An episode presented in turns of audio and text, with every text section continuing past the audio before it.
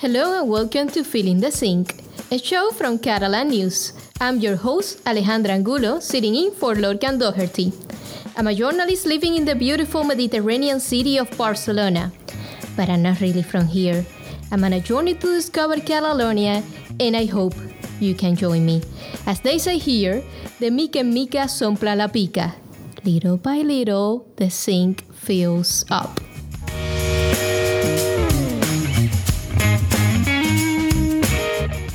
Today on the podcast, we'll be talking about the sporting event that put Barcelona on the world map. La ville de Barcelona. We take a nostalgic look back at the epic Summer Olympic Games of 1992 and we discuss their legacy in the months of its 30th anniversary. In this episode, we hear from Olympic medalists, a volunteer, and an official for the Olympic Stadium. This and more to come. Joining me this week to talk about the Barcelona Olympics are Guifré Jordan and Kilian Shields. Good to see you both. Yeah, cheers, Alejandra. Hi. Cheers, good to see you.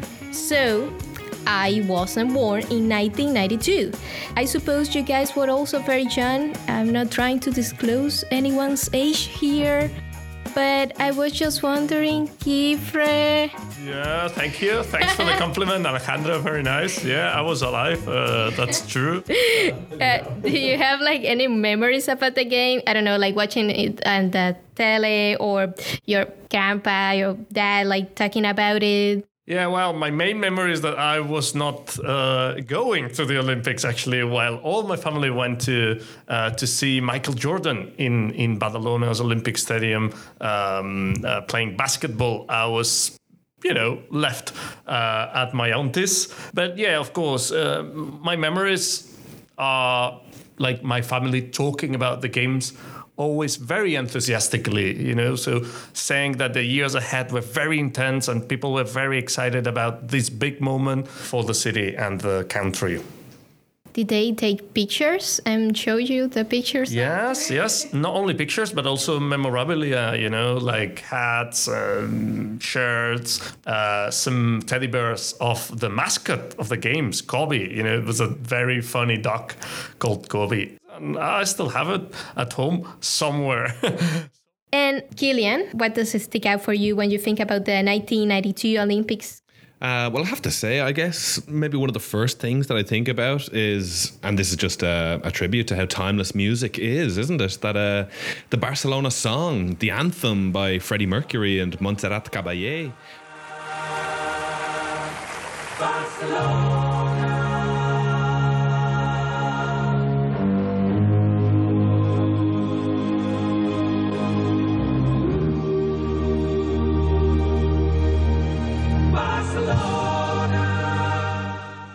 As we all know, like Freddie Mercury, he died just months before the games took place, so he unfortunately wasn't able to be present for the opening ceremony to perform it there. But he teamed up with a, a local, a Catalan opera singer, Montserrat Caballé. And she was one of the most famous figures easily in Catalonia up until her quite recent death, actually, unfortunately. But yeah, she was like a, a musical icon, you know, an institution really of Catalonia almost actually Freddie Mercury's last live performance ever was in 1988 in Barcelona, singing Barcelona. You know, he was already. Yeah, it was uh, at the, the presentation of the song, wasn't it? Absolutely, yeah. absolutely. Yeah, it was there at the, the Magic Fountain in, in Montjuic, such a, an iconic kind of area as well for the Olympics, absolutely, the Montjuic area. Absolutely. Yeah, the opening ceremony is uh, is still remembered as one of the most magnificent in the in the history of yeah, the game. That's, that's absolutely, right. absolutely. So it was uh, not only because of this uh, Barcelona song performed by Josep Carreras and, and Montserrat Caballé, um, obviously not not Mercury, but also um, you know the the choreography is seen there, all the dancing. And obviously, one of the key moments of this opening ceremony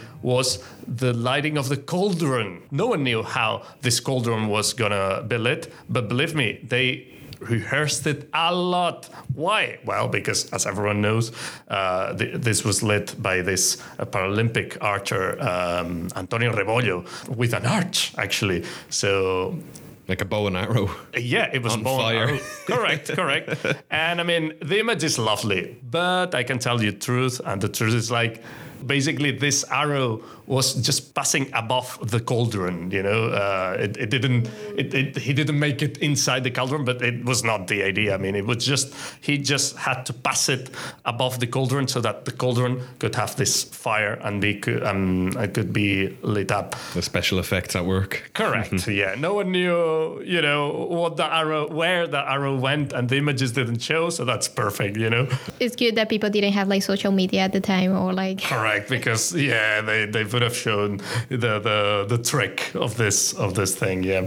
I believe that the closing ceremony was spectacular too. There was this grand concert, right, uh, Guifré, with pyrotechnic, with a pyrotechnic show. Yeah, the opening ceremony was more opera and stuff like this, and the closing ceremony was more fun. You know, more partying. Fiesta. Fiesta, yeah. And we got loads of rumba catalana. You know, the world discovered what rumba catalana is.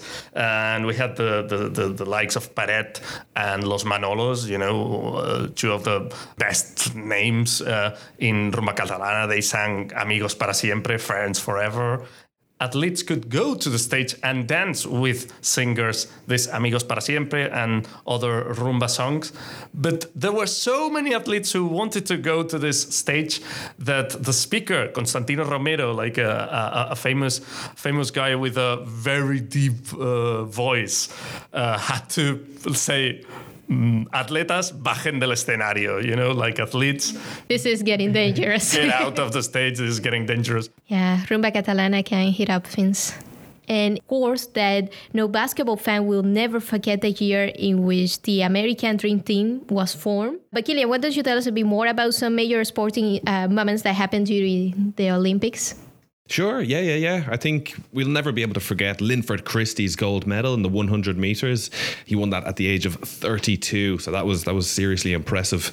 Um, of course, the Belarusian athlete Vitaly Sherbo's haul of six gold medals in gymnastics, including winning four of them in a single day. Incredible. Yeah, yeah. yeah. Uh, something else that was extremely impressive was China's Fu Mingxia winning the high dive event at the age of only 13. Can you imagine that? Uh, and this was absolutely spectacular because the high dive event was held in a specific venue that was open air and you could see the entire city of Barcelona, including like some of the most famous sites like Gaudí, Sagrada Familia. Really, really, really stunning images that you could see from that. I think as well, one of the everlasting images that uh, always gets remembered. I saw it actually even tweeted again on, on Father's Day very, very recently. But Derek Redmond, um, one of the runners, he collapsed in the semi final of the 400 meters, for example. Um, and despite pulling his hamstring, uh, his father actually burst out from the stands, put his arm around him, and just helped him just to cross the line. You know, that was a really, really touching moment. Yeah, lots of interesting things happened uh, during the Olympics. And to know more, uh, we actually spoke with two athletes uh, competing in the Olympics Michael Carruth, uh, winner of the gold medal for Ireland in welterweight boxing, and Natalia Via-Dufresne, a Barcelona local who won a uh, silver medal in sailing. Next, you will hear from them.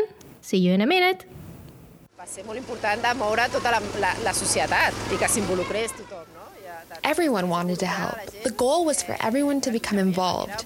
People volunteered to take part in the efforts, and since they felt empowered, the volunteer network ended up being enormous. We saw the entire opening ceremony on screens as we waited to march in the parade. We were dying to be out there. In the end, we all entered the stadium together and it was packed. Everyone was cheering us on. They were so passionate. We thought, we're so lucky. It was one of those types of things that you had absolutely anything you needed, you know, there at your disposal. You know, we were bowling, me and Wayne, uh, the, the, the the day after the Olympic final. Uh, so we, we kind of bunked out the Olympic Village, me and Wayne, and everybody was looking for us. So, and we went for a point. We found an Irish pub in Barcelona. Don't know the name of it, right? And all of a sudden, this fella gone. He was Irish, you know, and he has the Olympic gold medals, you know, silver medals, having a few glasses of lager in his bar. And you can just see him ringing things and, and I'm looking at him going, You're not telling anybody we're here. He said, No, no, wouldn't do that. And all of a sudden, there was about 200 people outside of bloody the doors of, you know, they couldn't believe that we were there. ¿Qué pasa que así va un moment que van passar per allà a la villa? One day, the US men's basketball team members visited the Olympic Village, and it was so full of people heading toward them that I could only see them from a distance. I couldn't get any closer. The whole world was telling me I'm going to lose, but I was the only one not listening. I said, He's the same weight as me. He's a little bit taller. I've always been used to fighting taller lads. You know, he's a southpaw. I was a southpaw. I love fighting southpaws. I, I didn't care how ugly the fight was. You know, if you win ugly, you win ugly. If you win beautiful, you win beautiful. La vela, per exemple, no és una prova i ja està. Sailing's not only a race, it's a seven day competition. On the last day of the competition, it was obvious I couldn't vie for gold. It was impossible. But silver was doable, and it was clear that even if I had a very bad day, I could still make bronze. La cerimònia d'entrega de medalles que va ser aquí dintre el port. The medal ceremony at the Olympic port was very emotional. There were no boats. They set up a walkway into the sea. It was incredible. From the podium, you could see all the attendees across the entire port. We had never had such a large audience. Like I said there, I came out of the arena to an applause I've never heard in my life and never will ever hear again in my life. You know, the, the amount of people that were there. And I got a little bit of a sample of what my life was probably not going to be like anymore. You know what I mean? That the sense that I knew people are always going to recognize me, and people are always going to stop me, people are always going to, and that doesn't bother me because it's 30 years gone and I'm still shaking hands and getting photographs taken. Tenir una medalla olímpica és. Winning an Olympic medal is what we prepare for. When you compete in an Olympic sport, your goal is to make it to the Games, and once you're there, to get a medal, because sadly, nobody remembers who comes in fourth. És cert és així de trist, però al quart ja no, no, no, no surt lloc, saps? You know, of race, color, creed, and all that. It's not into it. We're all athletes, you know, and you know, you, you, you befriend people. All that's what it always should be. The Olympic Games it should be always about, you know, friendship. It should be always about, you know, honesty, and it should be always about, you know, the best person wins. Cheers to Michael and Natalia. Uh, it was such an honor to have two great athletes in filling the Sink. Yeah, it's fantastic as well for me as an Irish person to to get to chat with Michael. I mean, he's such a legend, I think, in, in Irish sporting history that for me it was just it was an honor to speak with him. It's worth mentioning, I think, that apart from the athletes, Barcelona itself became a star of the games, resplendent in spirit, architectural beauty, and by the end of the 90s, it had become one of Europe's most visited cities, which is actually amazing. Guifré, why don't you tell us more about this, the transformations that happened in the city? Uh, the Olympic Village, the Villa Olímpica next to like between Poblenou and Barceloneta, more or less. Uh, this was all redone. Loads of um, factories were uh, knocked down. Some people complained about um, industrial heritage being lost, but in any case, the whole area was modernized, you know. And on top of that, uh, we got loads of new venues. Actually, we got, for instance, the Vall d'Hebron tennis complex, the Olympic port. The whole of Catalonia was involved. You know, we had in the Pyrenees also canoeing in Banyoles, n- northeast of Catalonia. We got rowing and Terrassa hockey. So loads that I'm not mentioning now. I think it's, it's great that most of these venues are being used today. Yeah, actually, 94% of the venues uh, are in use according to a recent IOC International Olympic Committee report. That's amazing. That's amazing because I know that uh, sometimes, like the Olympics get to the city, all this regeneration process is not well done, and the cities end up with a lot of like empty facilities. No, but I think Barcelona is a great example of a city where that hasn't really happened. Um, and I think one thing that you did not mention there, Guifré, but I think it was the maybe the home base, maybe the centerpiece of the entire um, Olympic Games being held in Catalonia was the area of Montjuic, the hill there in Barcelona. Uh, so there, there's a whole group of different venues there between the what's known now as the Palau Sant Jordi, as well as the, the Olympic, and as well, of course, the Olympic Stadium itself. Um, and I actually visited the whole area quite recently, and I spoke with the director of the area, the Olympic Ring, Carmen Lanuza, who told me all about how the stadium, uh, the history of the stadium, and a bit about how it's used now. Great. Well, let's hear how you got on. L'estadi es va construir l'any 2000 al 1929 per l'Exposició Internacional de Barcelona, que va ser un... The Olympic Stadium was first built in 1929 for the International Exposition being held in Barcelona that year, as Carmen Lanuza, director of the Olympic Ring facilities, explained to Catalan News. The International Expo, aimed at promoting the architecture and advances in technology in Catalonia in the early 20th century, was held in Montjuic and allowed for several iconic buildings to be constructed, such as the MNAC building, the Magic Fountain, and the Teatre Grec. At the time, the Olympic Stadium was one of the biggest sports facilities in Europe, with a capacity of 67,000. It was just one of the buildings that form part of the Olympic Ring area, which also comprises of the Palau Sant Jordi Indoor Arena, the Striking Communications Tower, and some other smaller sports venues. After that point, it was hoped that the stadium would be the centerpiece for a bid to host the Olympic Games, but with the Spanish Civil War beginning in 1936, those plans were shelved, and the stadium fell into disrepair afterwards. In that same year of 1936, the Olympic Games were held in Nazi Germany, and it was decided to organise an alternative anti fascist People's Games as a form of boycott against Hitler's reign. However, the proposed Games never took place due to the outbreak of the Civil War, but some athletes who had already travelled stayed to fight in the international brigades. ser un centre de refugiats a l'any 36 per la Guerra Civil. The Olympic Stadium served as a place to accommodate around 2,000 displaced people from the Catalan capital during the war, exemplifying the very different eras the facility has gone through. People affected by the war slept there, ate there, and children were schooled there. And from its very beginnings, it was a building with the purpose of serving the people of Barcelona. No era una However, the structure fell into disrepair during the Franco dictatorship. Neglect and a lack of maintenance left the stadium in a state of ruin, but the facility was still used for some youth sporting activities. La Ville de Barcelona i es va posar a Barcelona en el mapa i ens va... The 1992 Games changed everything for the Olympic Stadium. When the Catalan capital was chosen as the host city in 1986, part of the project was to renovate the stadium into something capable of putting on one of the greatest shows in the world. The pitch and the surrounding running track were lowered 11 metres deeper into the ground to allow for a higher capacity of fans in the stadium. Olimpiades en, hem sigut seu del Barcelona. In more recent times, the Estadi Lluís Companys has held many concerts of some of the biggest names in music, such as Bruce Springsteen, ACDC, and the Rolling Stones. It has also been a venue for various sporting events and the home of the Barcelona Dragons American football team, La Liga side Espanyol, and for the 2023 24 football season, it will be the place where FC Barcelona plays its home games while renovation works are done on the Camp Nou. Competicions de diferent tipus i de diferents esports.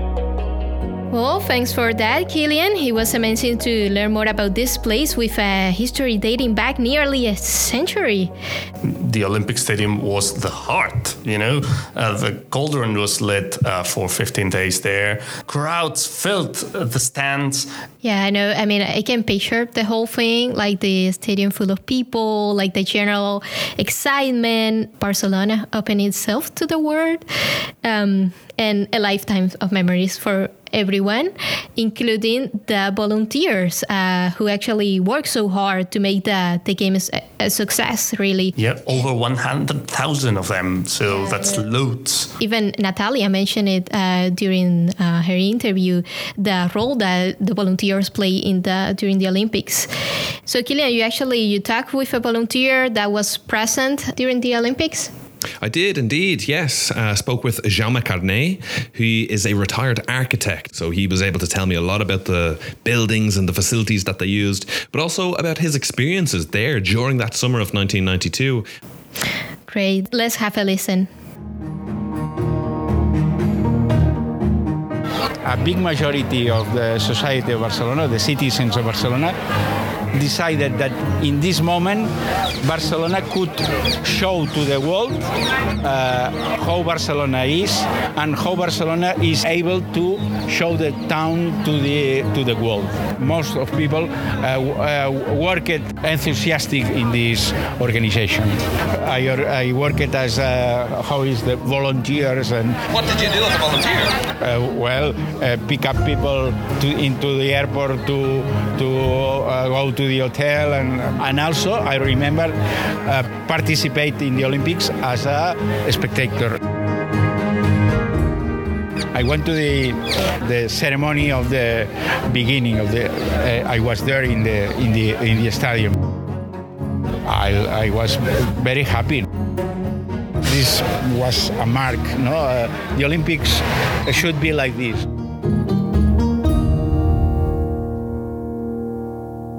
So thank you very much to Jaume for talking with us. After all this uh, research and hearing about the good memories people have about the Olympics and obviously the architectural legacy of the games in in the city, I have to admit that the idea of witnessing an Olympic Games in Catalonia today sounds very attractive. But at the same time, I understand the concern of locals, uh, gentrification, and environmental process that come along with hosting Olympic Games. And that left me wondering would it be possible to organize such games now? What do you guys think? I think we've got a perfect example already in the news that we've had in the past couple of weeks, the past couple of months. This idea that Catalonia may have been bidding for the 2030 Winter Olympic Games. It's completely lacking in political consensus. Um, I mean, the current administration really went for it this year, really tried to get things, uh, get a bid together. But in the end, they needed to have an agreement with the neighbouring region of Aragon, as well as the Spanish government, the Spanish Olympic Committee as well. So it's very different from the 1992 Olympics, well, when all institutions uh, came together uh, during the bid, led by Mayor Pasqual Maragall, uh, but also supported by all institutions that Kilian mentioned before. And, and during the event itself, so there was some harmony uh, between institutions that now it's impossible to see uh, by, by any means. If you would like to know more about the bid and the 2030 Winter Olympic Games, uh, back in February, these guys actually produced an episode about the dispute on whether hosting the Winter Games or not in Catalonia is really good, and you should totally check that out. Time now for our Catalan phrase. What is it this week, guys? Això va vent en popa, a tota vela. Ooh, that sounds like full speed on a boat. Correct. Yeah, that's what it is. That's what it is. So, so this all goes perfect. This project goes fine, and it does, it all goes uh, in full swing. You know, that this is when I've, I would use this uh, sentence. You know, this phrase. Això va vent en popa. You know, this podcast goes vent en popa.